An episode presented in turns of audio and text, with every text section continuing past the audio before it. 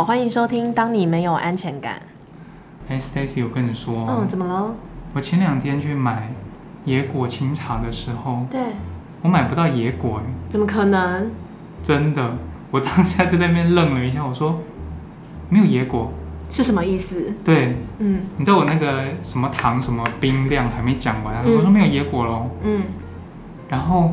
我想说为什么会没有野果，嗯哼，然后哦，就是稍微查一下新闻才知道，哦，哦因为野果的产地在那个泰国、越南那边，然后他们因为缺货，对。一方面是因为疫情的关系，对，一方面因为就是前阵子也有听过那个货柜塞在港口的那哦，个新闻，嗯哼，对，然后这一查不得了，我就想到在前一阵子的时候，嗯。就是连锁店的甜甜圈，它也因为面粉有缺货的关系，所以有一些品相可能是暂时不能供应，还有在也是前一段时间，嗯哼，连锁素食店嗯没有薯饼呢，早餐怎么办？也是货柜。嗯对，就原来有这么多我重要的东西都塞在港口外面。或者是因为干旱欠收，生长不出来，对，一方面可能有疫情的因素，嗯，然后也有就是天气的因素，货柜运输量满载的这个状况。嗯嗯嗯，对，这很像蝴蝶效应哎，因为蝴蝶效应不就是说南美洲的一只蜜蜂拍动了翅膀，会造成美国的飓风。哦，对，所以说我很难想象，就是原来在这么远的地方，这些国家可能就是气候造成的农田欠收，或者是就是远在不知道哪里的货柜塞港了，居然会影响我们在台湾的日常生活哎。我觉得当然跟就是全球的贸易经济活络，然后彼此之间的进口、出口的关系非常密切，嗯，有很大的关联。是，就是以前我们可能对于就是进口物品这件事情可能会觉得很稀奇，可是其实我觉得现在进口商品其实是我们的日常生活稀松平常了。对你可能要买到在地还比较困难，你要买进口食物可能巷口就有了。对，那我问你，你有没有听过黄小玉？就是黄豆、小麦、玉米啊，嗯、对对。农产品。那你知道嗯，黄豆、小麦、玉米？小麦可能知道台湾其实本来就比较少，因为台湾是种对稻居多对嘛，稻米。那可是你想到黄豆跟玉米这件事情，在超市应该不难看到啊。嗯嗯嗯，可是你知道，其实台湾在黄豆、小麦该不会不生产吧？没有有生产，哦但是你以为你在超市上看到那一些，呃，看起来好像很常见，又便宜。对，嗯可是事实上，我们台湾在黄小玉的这三个自给率，就是我们自己有生产的这个比例，是。跟进口的比例上，其实只有我们生产只占了大概一趴到三趴左右。哇，这么惊人的差距。对，而且啊，重点是因为其实黄豆还有玉米、小麦，他们在食品工业的再制品，或是非食品工业的一些其他用途的制品是非常广泛的。举个例来说，像玉米啊，它会提炼成玉米油，或是有时候你在好像食有玉米糖浆。对在食品就是一些垃圾食物上面常见。是。还有最近很重要的一个东西，酒精，就是玉米，它是可以就是透过化学反应就是转为乙醇的。哦，然后像黄豆，现在大家应该不会太陌生，因为毕竟现在像有些健身相关或是营养相关的，对于呃蛋白质这一类的摄取的需求是更广泛的嘛。嗯，但其实黄豆它还可以做成像是豆粕，这个也跟就是动物的饲料，就是我们的畜牧业有很大的关联哦。嗯嗯，我们没有这个豆粕，它可能对于动物的饲料这一块就会短缺，那我们就没有肉可以吃了。嗯哼，对，然后小麦的话，台湾虽然比较少，可是面粉、面制品这一类大家应该不陌生。嗯是，，对，所以光是原物料有问题啊，它就很有可能导致你的价格变高。就是像我刚刚讲的，如果今天黄豆的生产欠收，或是因为天候状况嗯，生长不好，是，你的饲料产量就变少了，那你的肉价会不会变贵？就会原物料的缺少会造成物价上涨。对，它也会有连锁效应。嗯，嗯，说到物价上涨啊，我有一个跟食物无关的事情可以分享、欸。前阵子啊，我回我爸妈家，我妈跟我说，哎、那个家里后院的铁窗坏了，结果她找那个修铁窗的师傅来嘛，嗯。师傅看一看之后呢，就是我妈就请他报价要修理，这不是很稀松平常的事情吗？嗯嗯，结果你知道吗？就是那个修铁窗的师傅居然跟我妈说：“哎、不好意思，我现在不能报价给你，现在那个、现在那个钢铁价格上涨啊，就是 我我你先不要修，就是你那个你就留着，就坏掉就在那边坏掉，先不要修，等到哈那个那个那个价格回来的时候，我再来就是给你报价跟修理。”然后我，然后我妈就非常的困惑，她说：“可是我的铁窗坏掉了。”有小偷来怎么办？对啊，所以那像现在的铁窗就一直先放着吗？就只能够先放在那边呢、OK，所以这也是一个就是国外原物料上涨，结果导致我们生活上不便的一件事情啊，这很这很呃，这跟生活很直接相关欸。非常直接相关，而且是你从来都不会觉得会是问题的一个问题。嗯，所以难怪前阵子我记得就是一些汽车大厂，啊，们对也是缺零件呢、还有对塞港。对，然后他们就有说，就是哎、诶这次那个涨价是真的喽，不是狼来了，就是代表他们其实很多的汽车制造相关的零组件，其实也跟这一波或者是缺晶片，嗯，缺晶片就不外乎一定会跟我们自己台湾的半导体产业有直接关联了。啊，汽车相关还有一个很有感的，是什么如果你有在加油，你一定就知道，啊？油价。可是为什么油价又会涨回来呢？这个多数时候都是跟油量的他们的库存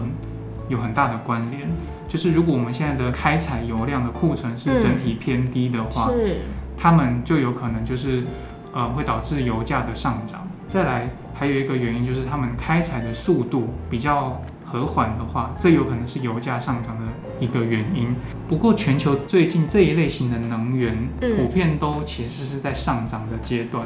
不外乎原因就是跟疫情过后，其实大家看到其实经济反弹复苏是非常快的嘛。嗯那所以最近新闻都在说通膨要来了。嗯，对啊，就是又在下这个标题。对，嗯。但是通膨是不是就是因为物价上涨的关系，导致我们购买力变低了？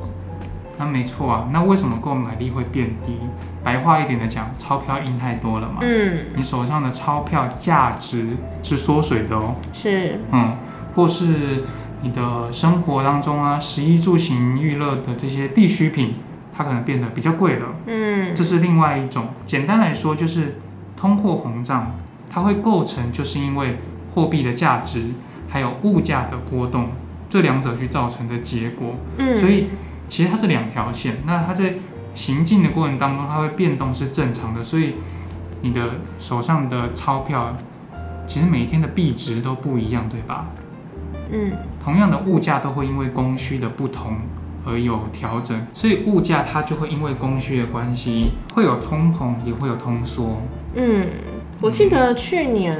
去年的时候，我记得今年年初啦，大家还在讨论就是通缩的事情，结果一转眼到了下半年中第四季，进入第四季了，我们开始在讨论通膨。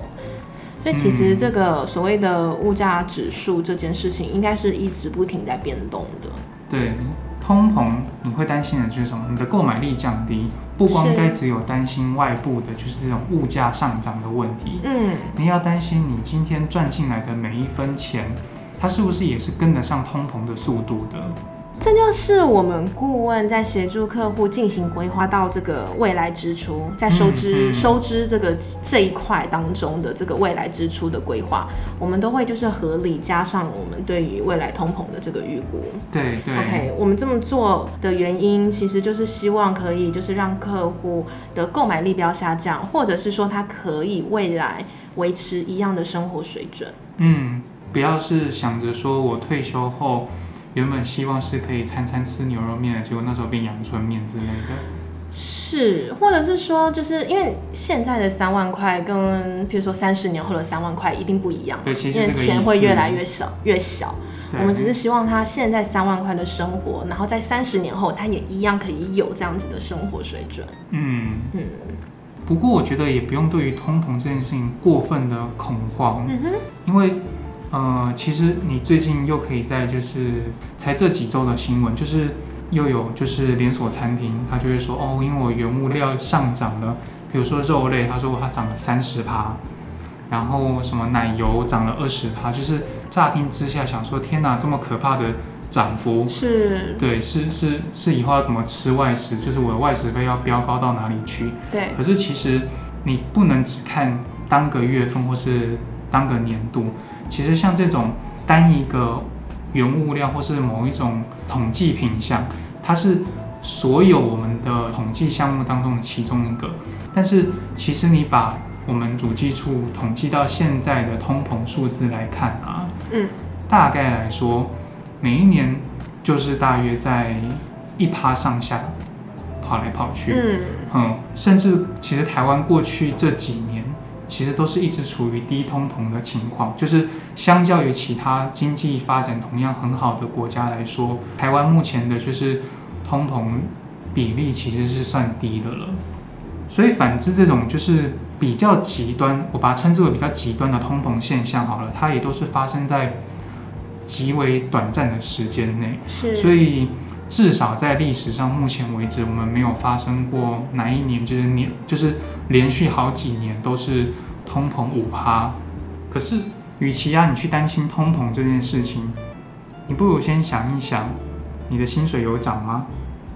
嗯，薪资有没有成长？所以你的薪水啊，如果已经好多年没有涨进的话，那才是真正的问题了。嗯，我同意。简单做一个总结一下好了。我有一个朋友啊，他在大学里面教经济学，嗯他对于通膨啊，就是我觉得有一个蛮有趣的一个观点，还蛮值得跟大家分享的。就是说，其实通货膨胀这件事情啊，它对于投资理财上面，它或许很重要，但是其实对我们的人生影响，它却是不大的。怎么说呢？就是因为你要想哦，通膨啊，它其实就是当你手上现金越多的时候，你受到的影响会越大，因为钱不值钱了。嗯那这个现金越多这件事情，其实就是你的投资理财或是你资产配置上面的的一个一个布局嘛，对不对？嗯所以说它是会被受到影响的。再来，我们就是以拉长时间来看，如果我们每一年的平均通膨率可能是两趴好了，那这就意味着就是说，可能每三十五年，你的购买力呢就会贬值一半，嗯或者是说你的财产价值就会变为一半。缩水。对，嗯所以说你的资产呢，你的或者说你这个投资上面，你就会受到影响。呃，再来就是你刚刚有提到的，就是理论上薪水是应该随着通膨上涨的。嗯 OK，所以说这就是为什么，如果当你薪水没涨的时候，这才是真正的大问题。嗯对，那为什么通膨对就是我们人生的影响不大呢？他用一个很有趣的数字证明哦。嗯好，如果今天我跟你说，哎、路易吉，三十五年后你的薪水会变成现在的两倍，你一定会说，天哪，才两倍也太少了吧？嗯同样的，三十五年后物价会变成现在的两倍，嗯其实也不怎么多，不是吗？嗯，所以这样其实听起来就是通膨，它就是一直它就是一直存在的一件事情。是，但是你今天因为通膨来这件事情而过分紧张，你会不会其实担心错方向的？是的，没错。嗯，今天的节目我们就讨论到这边，希望大家都能勇于为自己争取加薪哦。我们下次再见，拜拜。拜拜。